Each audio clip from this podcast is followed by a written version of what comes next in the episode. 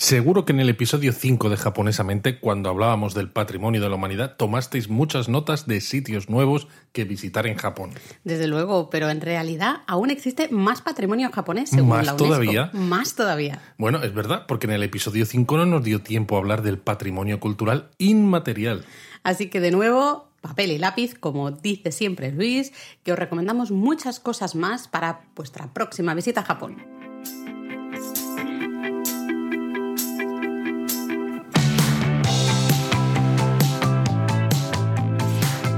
Bienvenidos a Japonesamente, un podcast sobre cultura japonesa de Lexus, producido por Japonismo. Pues sí, como decíamos en el episodio anterior sobre Patrimonio de la Humanidad, Japón contaba con veintitrés lugares declarados por la UNESCO como Patrimonio de la Humanidad, pero... Exacto, te iba a interrumpir pero... ahí, ¿eh?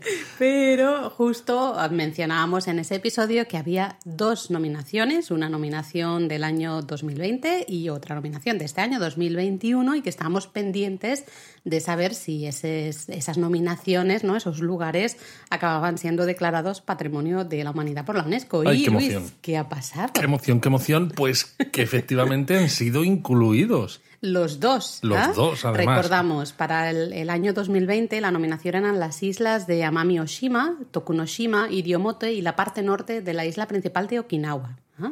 que bueno, eran, resaltaban por su patrimonio natural, ¿no?, por los recursos naturales y su biodiversidad. Y en dos mil veintiuno el sitio que estaba nominado era el conjunto de sitios históricos de la era Jomon, de la prehistoria japonesa, que están en el norte de Japón, pues entre Hokkaido, Aomori, Iwate y Akita, y que son pues eh, lugares, ¿no?, donde se puede aprender más sobre esas comunidades de cazadores-recolectores de, de aquellos periodos prehistóricos, que es muy interesante. Eso es. Así que, bueno, actualmente ya podemos decir... Ya no son veintitrés. Ya no son veintitrés, son veinticinco lugares declarados Patrimonio de la Humanidad. veinte serían los patrimonios culturales y los restantes cinco serían los patrimonios naturales. Si no de, sabéis de, de qué os hablamos... De verdad, estos japoneses así no, no, nos dejan los episodios, o sea, nos los estropean.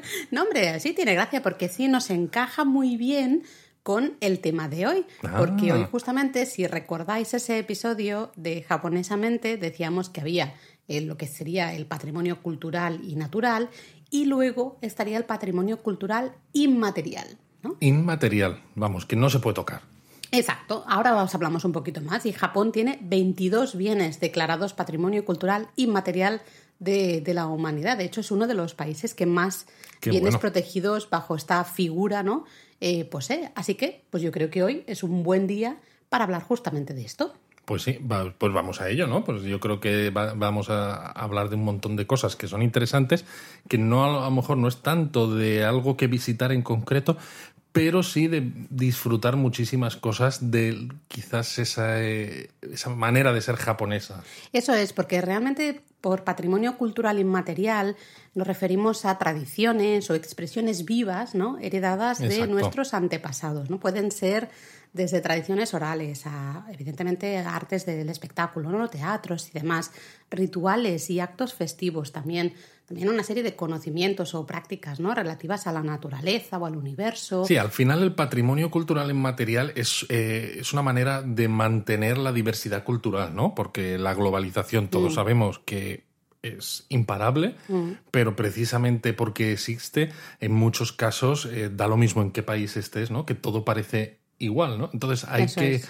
cuidar un poco y promover el que se mantengan y se respeten esas, esas cosas que hacen de un lugar único, ¿no?, mm. y que nos conectan con el, con el pasado, ¿no?, con cómo era la gente y, y cómo ha llegado estas, cómo han llegado estas tradiciones hasta nuestros días. Exacto, ¿no? Esos conocimientos, esas técnicas que al final se transmiten de generación en generación y que, como tú bien dices, ¿no?, son pues muy definen un lugar concreto, ¿no? Y no me extraña por eso cuando decimos que Japón tiene mucho patrimonio mm. inmaterial, ¿no?, porque quizás es un país en el que se ve eh, y se vive estas, este paso de las tradiciones, ¿no?, ya no solo de padres a hijos, ¿no?, de generaciones en generaciones, sino incluso dentro de un barrio, ¿no?, el cómo la gente está orgullosa de las cosas que se hacían hace muchos años, ¿no?, de sus tradiciones, sus festivales, sus... Eh...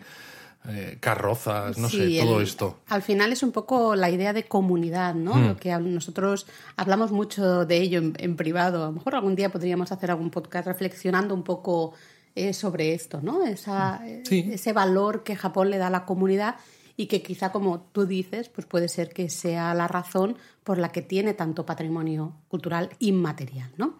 Eh, bueno, como solo un pequeño detalle, este programa, el programa del patrimonio cultural inmaterial, se estableció en dos mil ocho, ¿vale? Eh, cuando entró en vigor la Convención para la Salvaguardia del Patrimonio Cultural Inmaterial. Pero qué bien hablas, Laura. Has visto, suerte que lo tengo aquí apuntado, que sí, ¿no? Bueno, y como decíamos, Japón tiene actualmente veintidós elementos inscritos en la lista de Patrimonio Cultural Inmaterial, ¿no? Lo que lo convierte en el segundo país con más elementos inscritos eh, tras... ¿Adivinas cuál es el primer país con más elementos de patrimonio cultural inmaterial, Luis? Pues yo diría que China. Dices bien, dices bien. No sé si es porque lo tienes aquí apuntadito, te has hecho una chuleta o algo, o, o lo has dicho... Bueno, ha sido una mezcla. Una mezcla de esas cosas, ¿no? Ya. Lo que sí hay que diferenciar que Japón también tiene su propia lista de lo que ellos llaman los bienes culturales inmateriales, ¿no? Los Mukkei Bunkansai. Bunkansai. Ah, so, so, Bunkansai, perdón, del, del gobierno japonés, ¿eh?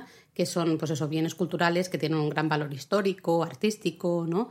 Y también en, en, este, en la lista del gobierno también japonés... También se incluyen los tesoros nacionales Eso vivientes, es. que es algo que a veces las personas que no conocen mucho, ¿no?, de estas cosas japonesas se sorprenden cuando ven que hay personas que son tesoros, ¿no? Exacto. Y dices, ¿cómo? ¿Cómo? Sí, sí, pero es una gran manera, ¿no?, de, ¿Pero de valorar... ¿Pero los tienen también ahí encerrados expuestos a estas personas? No. O...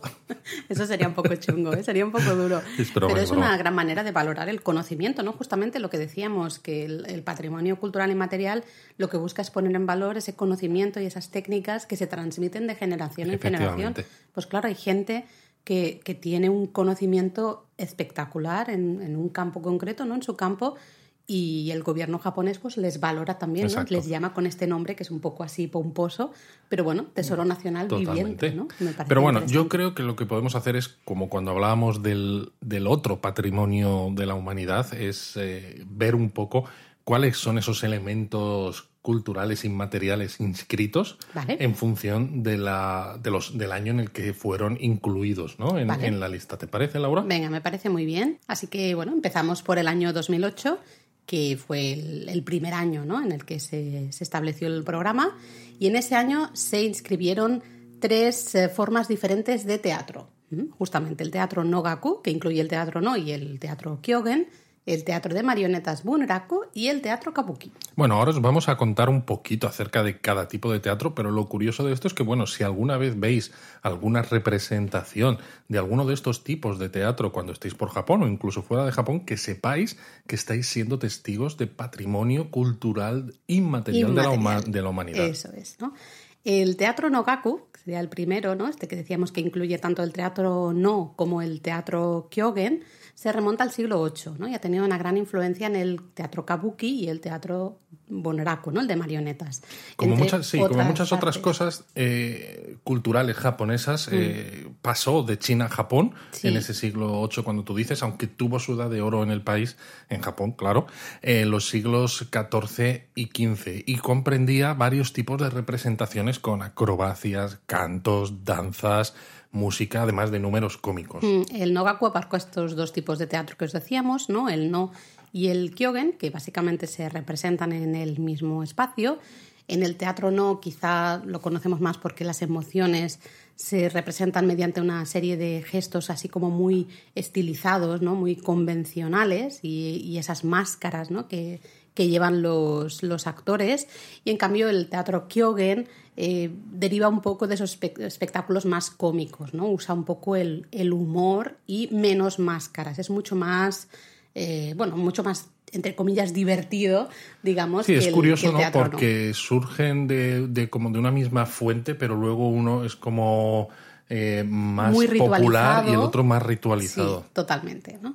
Luego tendremos el teatro de marionetas, ¿no?, que hemos dicho, el Bunraku, que surgió a principios del periodo Edo, uh-huh, y al final combina un poco la narración cantada, eh, los instrumentos musicales y luego el propio teatro de, de marionetas. Exacto. el teatro Bunraku al final eh, cuenta historias que se derivan de dos fuentes principales, relatos históricos de la época feudal y dramas contemporáneos sobre conflictos entre sentimientos amorosos y obligaciones sociales, que era algo que en aquella época pues estaba muy en boga, ¿no? Bueno, es, no deja eh... de ser una temática muy actual también. Al bueno, final, es eso. Muchos, esa... Muchas series de televisión, ¿no? Actuales. Bueno, es, es, es el, la, telenovelas. La confluencia, esta, ¿no? Esta, esta lucha entre el deber mm. y el placer, ¿no? Entre lo que tú sientes y lo que tienes que hacer porque te lo manda la tradición, la piedad filial, ¿no? En este caso, porque hay mucho neoconfucianismo en estas cosas. Y bueno, y el tercer elemento, ¿no?, inscrito en el año dos mil ocho es el teatro Kabuki, que probablemente es el tipo de teatro de estos que os mencionábamos, quizá más conocido, eh, al menos en el extranjero. Pues es un teatro que surgió a principios del periodo Edo y en el que, eh, desde bueno, casi sus inicios, eh, solo pueden participar hombres, ¿no? Que, es, que incluso interpretan los papeles femeninos. De hecho, se les llama onnagata a los actores masculinos que se especializan en papeles femeninos. Mm. Las obras de Kabuki pues tratan de acontecimientos históricos, conflictos morales y de nuevo esas relaciones amorosas. Bueno, ¿no? Ha habido mm, mucha relación a veces, ¿no?, entre el Bunraku, el Kabuki y demás, mm. ¿no? Porque a veces obras que han surgido en Bunraku luego sí. se han versionado en formato Kabuki, ¿no? Exacto. Este tipo de cosas. Sí, al final es usar quizá las mismas historias, ¿no?, uh-huh. representadas de, de manera diferente. Las principales características del teatro Kabuki al final son la música, yo creo muy conocida, la indumentaria, ¿no?, esos kimonos ya tan llamativos de, de los actores. Y los maquillajes, claro. Los maquillajes. Y luego, muy interesante, eh, los dispositivos, ¿no?, y todos los accesorios escénicos. Eh, si visitáis algún teatro de Kabuki, podéis, muchos de ellos tienen visitas en las que podéis bajar, bajar, ¿no?, debajo del, de lo que es el escenario, la pasarela Exacto. también de, de entrada, y veréis pues muchas cosas, no sé cómo decirlo, ¿no? Bueno, yo eh, creo que eso, que lo primero que hay que fijarse, ¿no?, cuando estás en el... en la zona de asientos, digamos, frente al escenario, no es esa pasarela que tú has dicho, el Hanamichi, mm, Hanamichi, ¿no?, el camino es. de las flores, uh-huh. este, que es por donde entran los actores.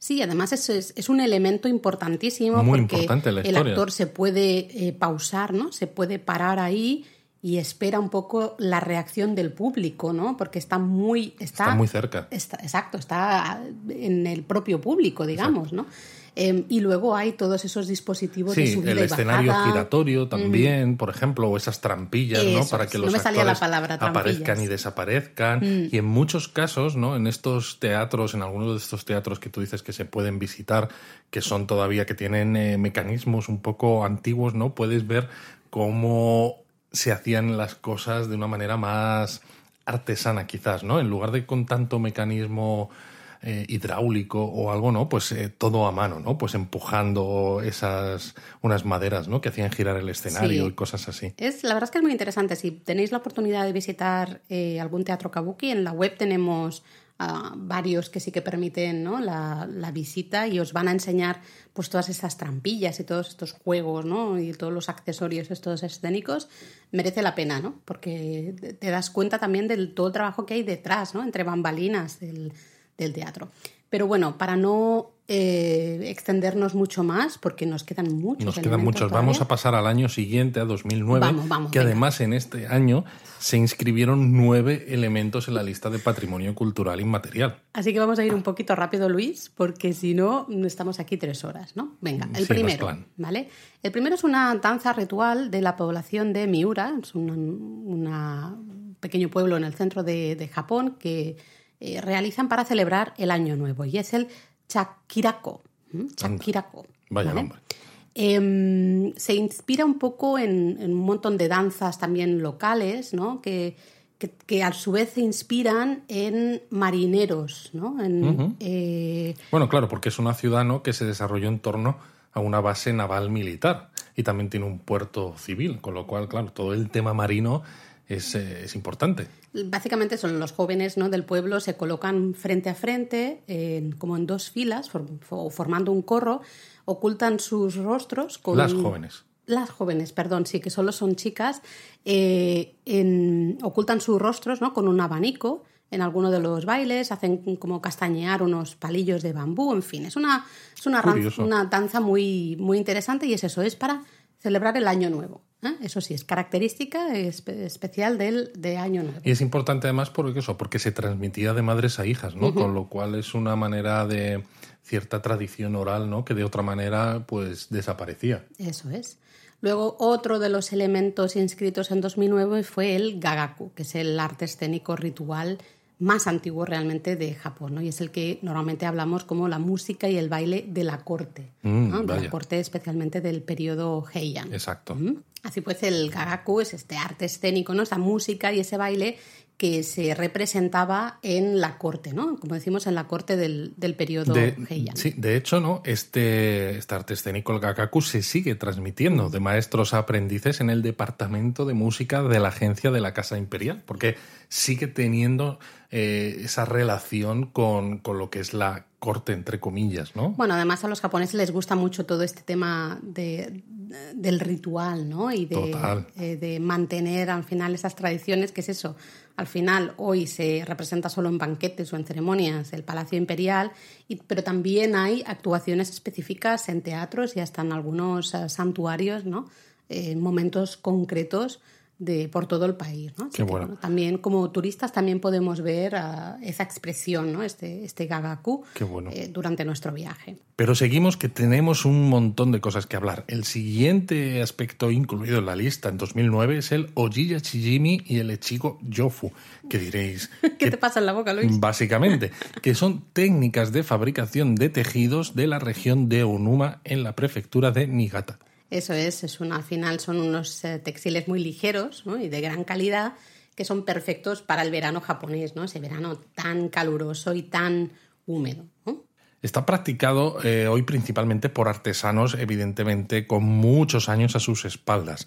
Entonces, bueno, pues tiene esa vertiente de no sabemos si se va a poder continuar o no, pero por otro lado, al ser patrimonio cultural inmaterial, pues tiene mucho interés y a la gente le interesa mucho el comprar este tipo de tejidos o el verlos, vestirlos, porque es algo motivo especial. De orgullo, es, ¿no? Un motivo de orgullo, por eso te digo, ¿no? Mm. Eh, llevar un, un tipo de tejido, esto que se hace con rami, que es eh, bueno, pues una, unas fibras que se separan de una planta, ¿no?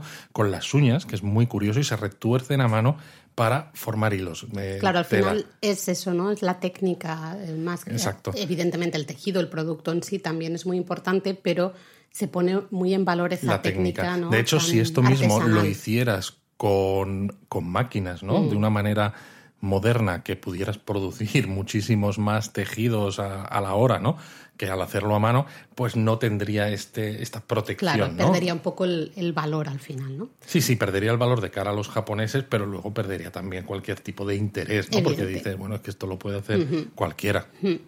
Venga, sigamos. Eh, otro elemento de este año es un ritual agrario que se celebra dos veces al año en la península de Noto, ¿eh? Que sabéis que está en la prefectura de Ishikawa. Una península preciosa, además. Es el ritual Okunoto no Aenokoto. Y ahora, ¿qué te pasa en la boca a ti? O sea, para repetir aquí las Ks y las Ts. Has visto. Bueno, como decía, es un ritual que se celebra dos veces al año y busca al final... Las, las buenas cosechas, ¿no? Como tantísimos, Como tantísimos rituales otros, efectivamente. Eh, que hay por, por todo Japón, ¿no?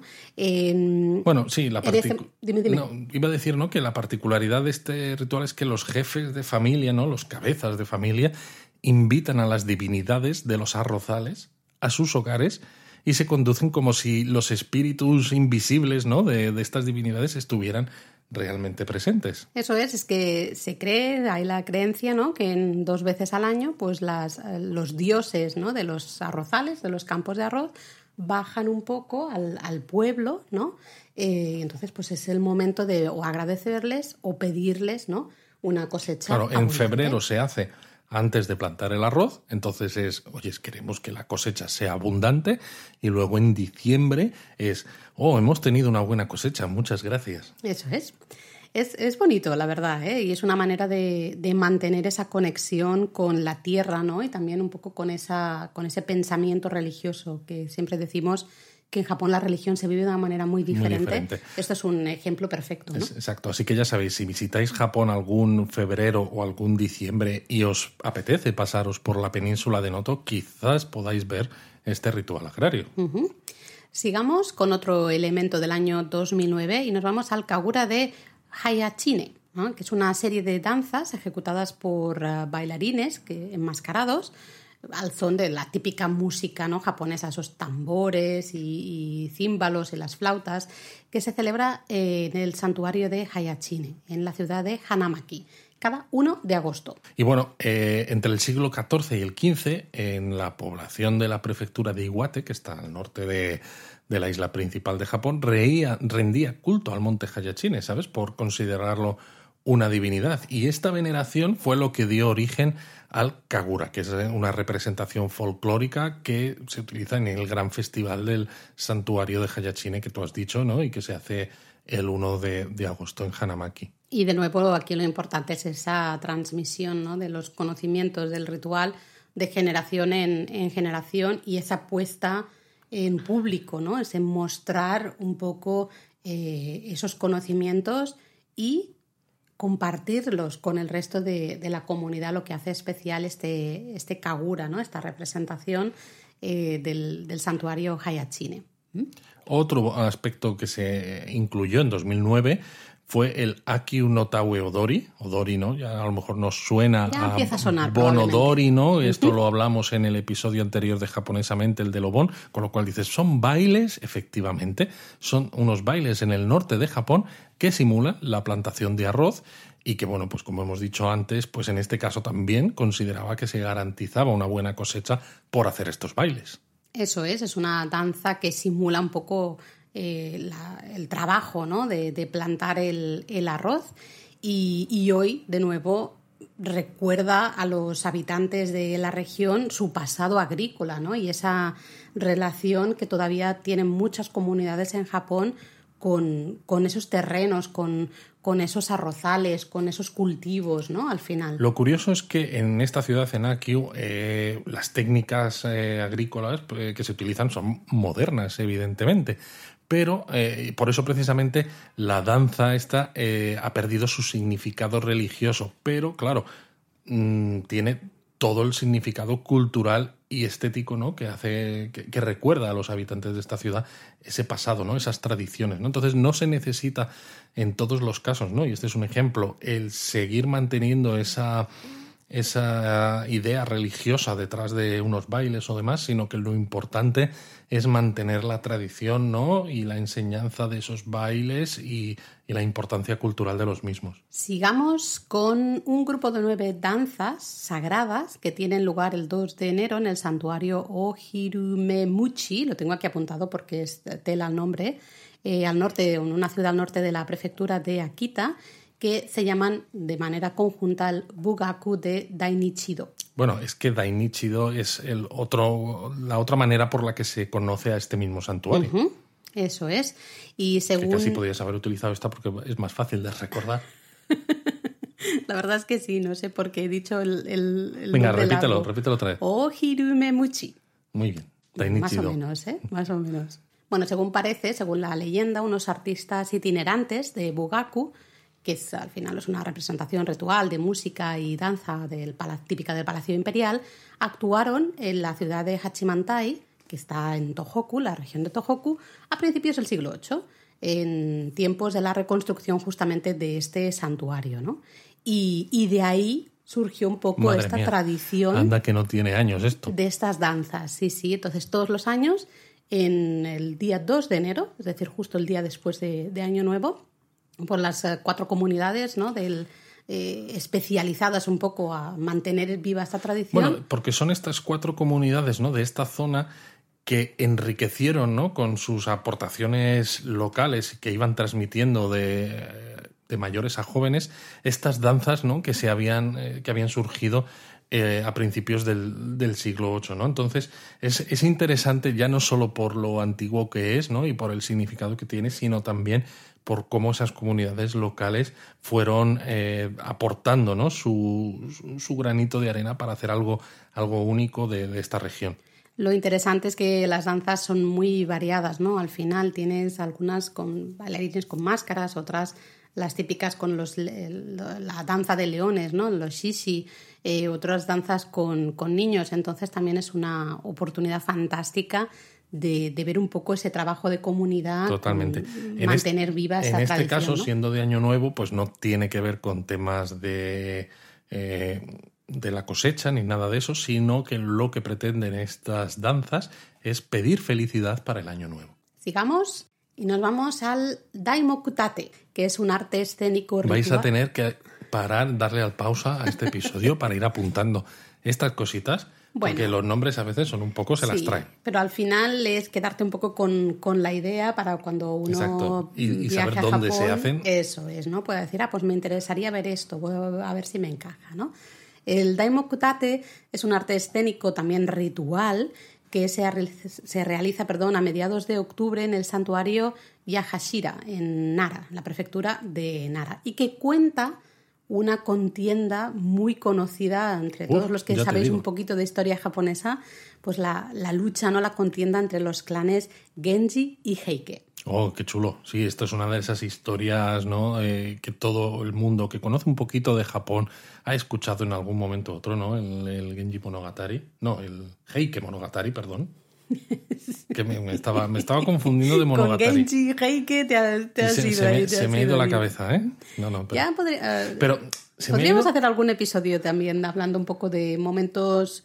Eh, muy concretos y muy importantes de la sí. historia japonesa. Podría ser interesante también. Sí, sí, sí, ¿Mm? totalmente. Pero bueno, sigamos y nos vamos a, justamente si visteis la ceremonia de clausura de los Juegos Olímpicos de Tokio veinte veinte, visteis unas danzas tradicionales de los Ainu. Justamente también fueron declaradas Patrimonio Cultural Inmaterial en el año dos mil nueve. ¿No? Sí, es importante esto además porque los Ainu son un pueblo indígena que vive en su mayoría en la isla de Hokkaido, al norte de Japón. Es decir, no tienen relación, ¿no? eh, con los japoneses de hoy en día. Evidentemente son japoneses legalmente como cualquiera de como cualquier otro japonés, ¿no? Pero, pero esa, ese, ese punto indígena, ¿no? Esa, eh, esa, ese apego a la, a la tierra, ¿no? Sus tradiciones, ¿no? Es algo totalmente único y vinculado a su modo de vida y a su religión, que no tenía nada que ver con la del resto de los japoneses. Exacto, y de hecho estas danzas pues justamente están muy vinculadas, ¿no? A su modo de vida, ¿no? A su religión, y es un poco el,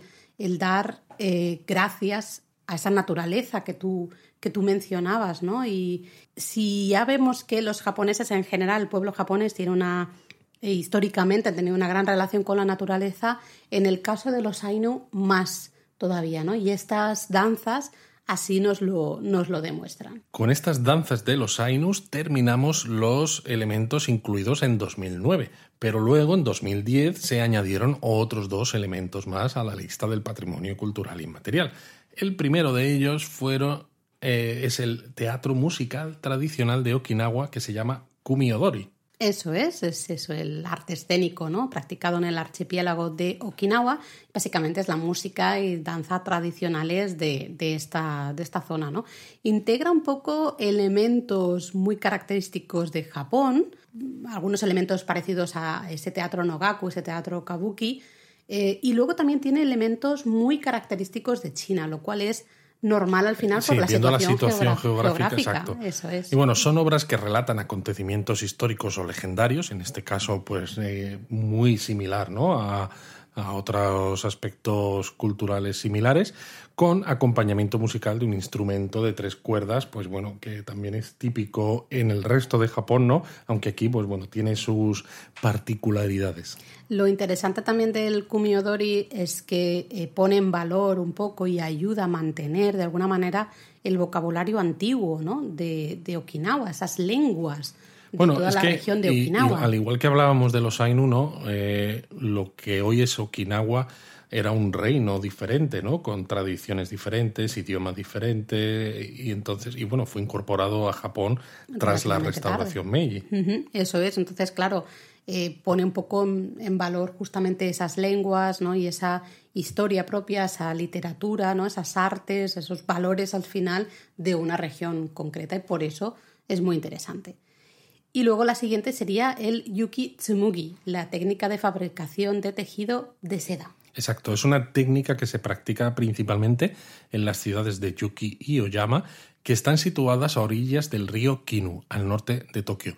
¿Por qué aquí y por qué es importante? Porque bueno, esta región tiene un clima templado y con tierras muy fértiles, que son condiciones eh, perfectas para cultivar las moreras y la práctica pues, de la sericicultura, ¿no? Que es eh, la fabricación uh-huh. de, pues, de seda. De la seda, eso es.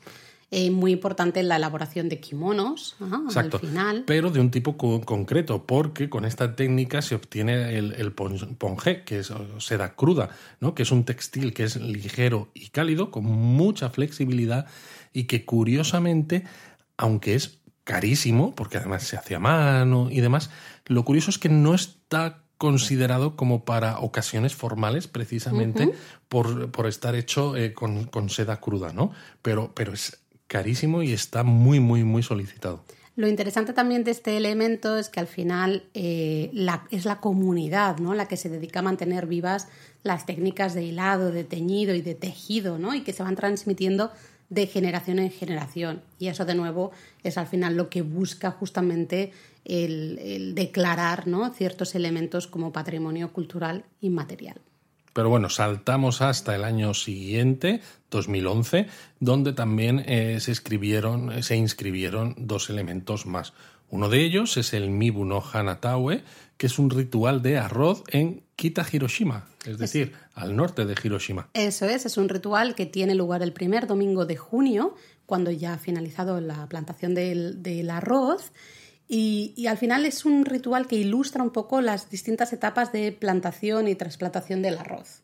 Es curioso, ¿no?, cuántas cosas hay en Japón relacionadas con el arroz, ¿no? Se nota que es uno de esos cultivos importantísimos eh, históricamente en el país. Sobre todo para las comunidades, ¿no? Tantísimas comunidades que se forjaron, que se crearon un poco alrededor, entre comillas, de un campo de, de arroz, ¿no? Que lo usaban primero para sustituir sus... Uy, no me sale la palabra. Subsistir. Subsistir, gracias.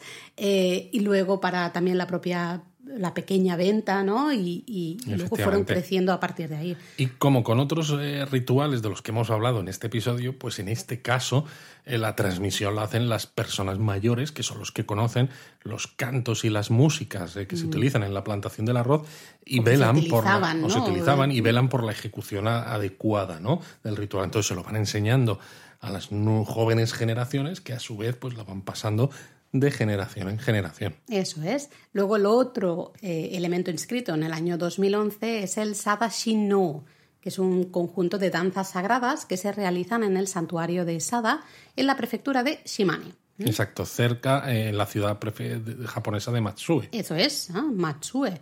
Eh, es una, un tipo de danzas que tiene el objetivo al final de purificar, ¿no?, unas esteras de, de, de, junco. de junco, eso es, en las que se supone que van a sentarse los dioses del santuario.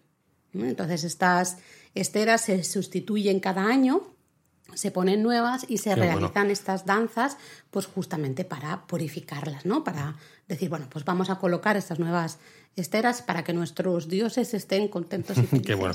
De nuevo, como en el caso anterior, pues se transmiten de generación entre, en generación entre los miembros de la comunidad y además existe una asociación para la preservación del Sada Shinno, ¿no? Sí, que se, que es en lo casi que se todos dedica, los exacto, casos hay... Por eso, hay... por eso, que son los que se dedican a, a salvaguardar, ¿no?, estas, estas tradiciones para que no desaparezcan y sobre todo también para interesar a, lo, a, a los, los más niños, jóvenes porque, también. Porque en todas estas tradiciones, ¿no?, incluso algunas que no son patrimonio cultural inmaterial, ¿no?, siempre se ve que los japoneses cuando tienen hijos desde muy pequeños, ¿no?, los, los eh, integran en, en el disfrute, en la preparación de estos rituales, ¿no? Y es una manera que luego, claro, cuando los niños crecen quieren seguir manteniéndolas, ¿no? Es, es bonito. Sí, pero bueno, por eso ya hablaremos. Te decía que sí. estaría bien hablar, hacer algún episodio hablando un poco de ese sentimiento de comunidad, ¿no? Que va más allá de la definición básica de comunidad, de grupo de personas que comparten un espacio o una afición. Va más allá sino... de cruzarte por la calle y decirte buenos días. Sí, sí, sí. Es, es, y es algo que sí que se ve muy claro en caso japonés, pero Luis, que nos liamos. Nos liamos. Sigamos. Sí, nos vamos a dos mil doce. dos mil doce. En este, este año solo se añadió un elemento, que es el Nachi no Dengaku, que es un arte escénico religioso que se representa en la fiesta del fuego de Nachi. Nachi, a lo mejor si habéis investigado un poco japonismo y demás, os suena el nombre porque es uno de los tres grandes lugares de la ruta de peregrinación de Kumano-Kodo. Eso es, entonces el catorce de julio, ¿no? Así que si estáis el próximo verano por Japón, catorce de julio, en el santuario de eh, Nachi, eh, se celebra la fiesta, es un festival del, del fuego, y ahí veréis justamente uh, esta representación, ¿no? Todos los um, monjes o sacerdotes del santuario que van subiendo y bajando unas escaleras del santuario llevando, ¿no?, grandes antorchas de, de fuego, ¿no? Y con el sonido, ¿no?, de flauta y de tambores eh, alrededor, ¿no?, todo, todo el rato para pedir cosechas de arroz de abundantes. Nuevo. Es uh-huh. decir, muchos, ya no, lo estáis escuchando y diréis, ¡joder, qué pesado soy!, ¿no? Todo, todo el rato, rato con lo mismo. mismo, o sea, o es para pedir buena suerte el año nuevo o buena cosecha o cosas así, ¿no? Sí, pues, al bueno, final es, que... es todo muy parecido, ¿no? Casi siempre es o pedir buenas cosechas o agradecer buenas cosechas, eh, pedir buena suerte en el año que entra y un poco la purificación también, ¿no?, del, para el nuevo año. Un poco al final es todo muy parecido, ¿no? Pero bueno, nos vamos a dos mil trece, en el que se añadió otro elemento, Venga, uno algo... que nos gusta mucho aquí en japonismo. Y un poquito diferente en este un caso. Un poquito diferente, que nos toca muy de cerca. Exacto, es el washoku, ¿eh? Las tradiciones culinarias japonesas, ¿no? Especialmente... Eh, el, eh, la UNESCO pone el foco en la, la comida típica de Año Nuevo, ¿no? Bueno, es todo el washoku no en general, tanto. Pero la comida típica... Me toca de... más el resto del washoku, o sea, todo lo que sea comida... Al final es un poco ese conjunto de las prácticas, las tradiciones y todos los conocimientos, ¿no?, vinculados a la producción, el tratamiento, la preparación y el consumo de los alimentos. Dicho así queda como muy pomposo, pero sí. Al final es, ese, es lo que hablamos siempre de la comida japonesa... ese respeto a la naturaleza. Bueno, es que esto es muy importante en este elemento del patrimonio cultural, ¿no? Porque muchas veces lo decimos. Fuera de Japón, ¿no?, en Occidente, en muchos restaurantes, ¿no?, se, se está moviendo la, la cocina hacia ese respeto al producto estacional, ¿no? Para uh-huh. decir, tenemos el mejor producto posible en cada momento del año. Pero en Japón esto es algo que está totalmente interiorizado. Es decir, sí. que no es un discurso...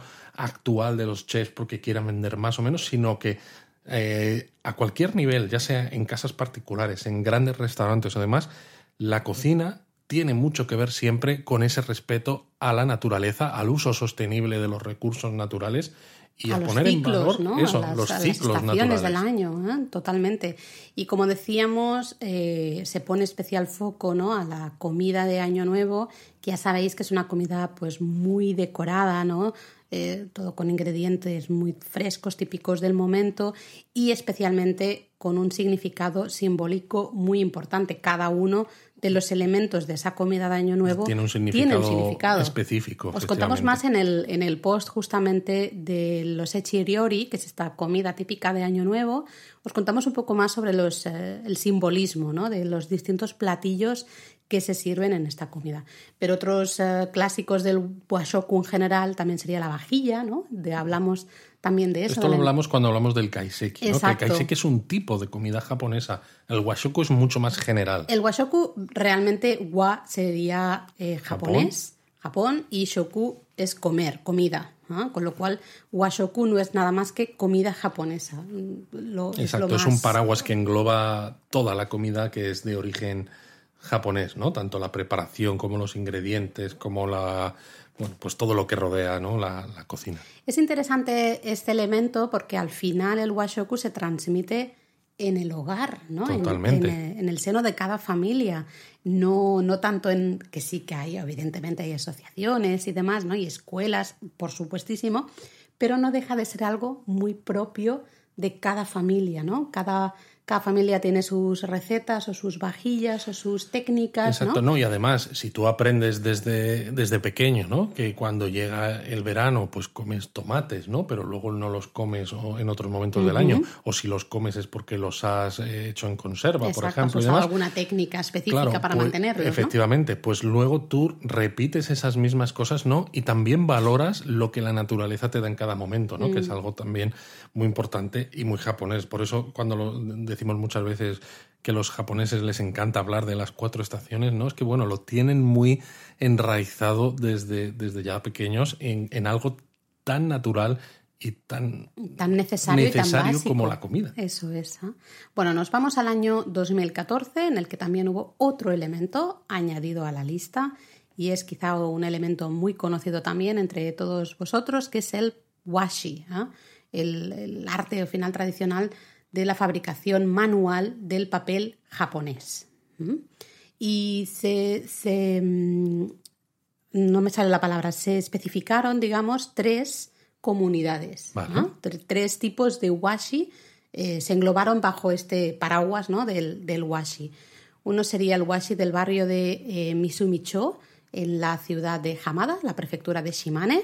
Luego está el washi de la ciudad de Mino, en la prefectura de Gifu. Que este tenéis, que hemos... sí, la hemos visitado en varias ocasiones y hemos podido aprender mucho más sobre mm. la fabricación del washi. Hemos hecho talleres, sí, además, exacto. de fabricación mm-hmm. de washi. Lo tenéis todo en la web, por Eso si tenéis es. interés. Y luego también el washi de los municipios de Higashi, Chichibu y Ogawa, en la prefectura de Saitama, más cerquita de Tokio. Exacto. Es interesante, ¿no?, cuando se habla del washi, porque cuando hablamos de papel a veces tendemos a pensar, ¿no?, pues, ah, pues el papel, ¿para qué lo utilizas? Pues para libros, para cartas, ¿no?, cosas mm. así.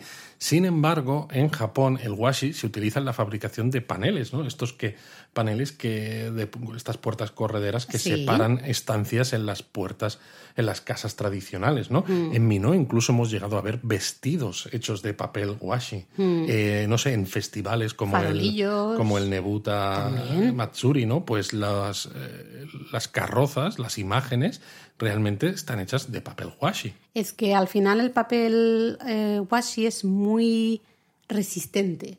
No significa eso, no tengáis en la cabeza que es como muy duro, muy poco elástico, ¿no? No, no, al contrario, es un papel, se siente muy suave, se siente, pero es muy extremadamente resistente. Por eso también hay paraguas, ¿no? Eh, en, con, hechos con papel washi, que dices, pero ¿cómo puede ser? Que es un papel, exacto, esto se va a deshacer. Se, se moja y se deshace. Pues Aguanta, no. ¿no? Entonces, al final aquí eh, lo que, lo que busca, ¿no?, este elemento es poner en valor justamente todas las técnicas artesanales de, de la producción del washi. Y que, técnicas como artesanales Luis, que se transmiten también, ¿no? Pues eh, de generación en generación, gracias a asociaciones.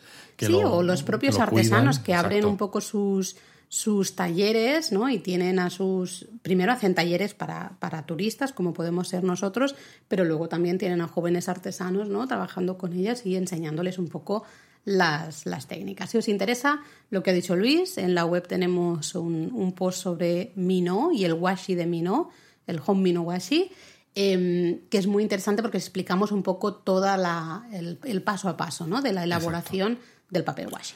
Y bueno, tenemos que saltar un año porque en dos mil quince no sé qué pasó, que Vaya no se hombre. agregó ningún ¿Pasó? patrimonio cultural inmaterial japonés, bueno. pero en dos mil dieciséis se añadió uno más, que son las procesiones de carros alegóricos en Japón, Yama, Hoko y Yatai. Eso es, estos son los tres nombres, ¿no?, que reciben estos, cuando decimos esas carrozas, ¿no?, de los grandes festivales japoneses.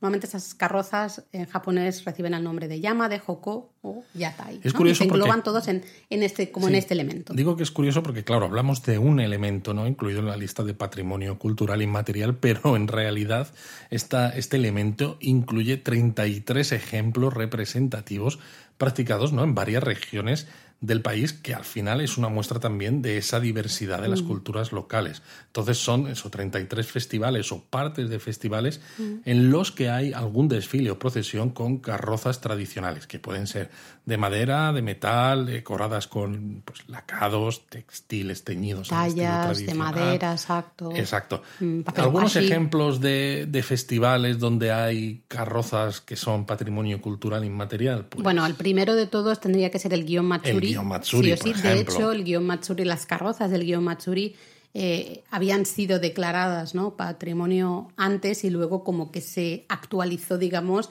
para incluir muchas más carrozas. Exacto. De muchos otros festivales, ¿no? Pero eh, esas, efectivamente. Las carrozas del desfile principal del guión Matsuri de Kioto es un ejemplo fantástico, fantástico del arte, ¿no?, y de la maravilla. Tenéis un artículo súper extenso en Japonismo con fotos de todas y cada una de mm. las carrozas, pero bueno, también tenéis, por ejemplo, el, el Festival de Takayama. Exacto, Takayama muy conocido entre los eh, turistas hispanohablantes. Efectivamente. Mm. Eh, en Hachinohe hay un festival que tenéis artículo en Japonismo que, cuyas carrozas también forman parte de este elemento eh, de patrimonio cultural inmaterial. Luego pues... también el, el Kawagoe, el festival de Kawagoe también. también utiliza esas carrozas maravillosas, o el festival de Inuyama eh, a las afueras de Nagoya, donde también podéis ver ejemplos de estas carrozas maravillosas. Eh, no sé, un hay montón. un montón. Chichibu a las afueras de Tokio. Exacto. Bueno, también. Hay un montón porque al final son treinta y tres, ¿no? Sí, sí. Aquí podríamos estar eh, una hora hablando de todos estos festivales porque muchos de ellos, además tienen, además de los desfiles de día, muchos tienen desfiles nocturnos, ¿no? O al menos eh, las carrozas están expuestas por la noche, con lo cual podemos disfrutar de, de esos farol, farolillos, ¿no?, iluminados en las propias carrozas y demás. Vamos, que os recomendamos echar un vistazo a todos, a todos ellos para ver si alguno se encaja En, en vuestro viaje. Y lo interesante al final de todo esto también es que no es solo la carroza en sí, que también, ¿eh? pero es un poco la música que acompaña al desfile de esas carrozas, o en muchos casos los músicos están, ¿no?, subidos a las carrozas, por Total. ejemplo en el guión Matsuri. Entonces la música también forma parte de este elemento, ¿no?, de, de las carrozas. Sí, está totalmente la integrado. La coordinación un poco de todo el, de todo el evento, ¿no?, que es muy... de nuevo, muy importante para las distintas comunidades. Exacto. Pero bueno, nos podríamos, podríamos estar aquí hablando un montón de rato. Yo me iría ya al año dos mil dieciocho. Sí, porque en dos mil diecisiete tampoco hubo nada. Es como, Vaya. ¿qué le está pasando a Japón? Está perdiendo fuelle esto, ¿eh? En dos mil dieciocho se inscribió otro elemento, que es el Raihoshin, que son visitas rituales de las deidades con máscaras y trajes. Sí, lo curioso es que, de nuevo, eso es un elemento que engloba, ¿no?, diferentes fiestas rituales eh, de... de regiones muy diversas, ¿no? En las hay en Tohoku, en la zona de Hokuriku, en Kyushu y hasta en, en Okinawa. Y son, al final, celebraciones que eh, tienen lugar en Año Nuevo o en, las, en los momentos de, de que comienzan las distintas estaciones, porque se cree, ¿no?, la creencia popular es que en esos momentos las divinidades visitaban, ¿no?, las comunidades para traer felicidad y buena suerte. Y entonces las comunidades les daban la bienvenida con estas uh, también con estas celebraciones, ¿no?, poniendo en valor esa, esa visita. Exacto. Entonces los habitantes de estas localidades, ¿no?, tan diversas, eh, repartidas por todo Japón, se disfrazan, ¿no?, de Raihoshin, ¿no?, de estas divinidades, y recorren las casas del vecindario con indumentarias, pues eso, muy extravagantes y con unas máscaras que dan un miedo terrible, y les echan la, la bronca a los holgazanes, ¿no?, eh, a, lo, a los que a los niños que se portan mal y esto, ¿no?, y les dicen, tenéis que portaros bien. Sí, en claro, cada, en cada si te... lugar hay un poco, ¿no? Es un poco diferente. Pero, claro, pero yo, sí, si sí. me viene un, un, un señor con una máscara de esas a decirme que me porte bien, vamos, es y que, que lo hago. Y que supone que es una, una divinidad, una deidad Bo, que viene vamos, a echarte la bronca, o sea, dices, yo... vale, me porto bien. Sí, sí, sí, vamos, no, no vaya a ser que se me lleve a donde sea o... De nuevo, es un poco poner en valor, pues, tanto el mantenimiento como la, la preparación, ¿no?, de todos estos... estas ceremonias, estos rituales y, y los trajes, el mantener, el mantener viva esta tradición local. Sobre todo porque los vecinos, ¿no?, de estas comunidades comparten esa responsabilidad de, de la festividad en su conjunto. De ¿no? nuevo de, la comunidad, exacto, ¿eh? la transmitir las, eh, los rituales, el, el, el montar el, el festival, ¿no? Pues los trajes, etcétera, etcétera, todo, ¿no? Se, se gestiona de forma comunitaria. Bueno, saltan, nos saltamos otro año más. Vamos, año sí, año no. Ahora ¿eh? sí. Ahora dos mil diecinueve estamos, estamos a cero. Nos vamos a dos mil veinte. Que es y, ya el último. Eh, sí, eso es, porque en dos mil veinuno tampoco. No se ha ya, añadido ninguno. Spoiler ningún... alert, no Exacto. se ha añadido ninguno tampoco.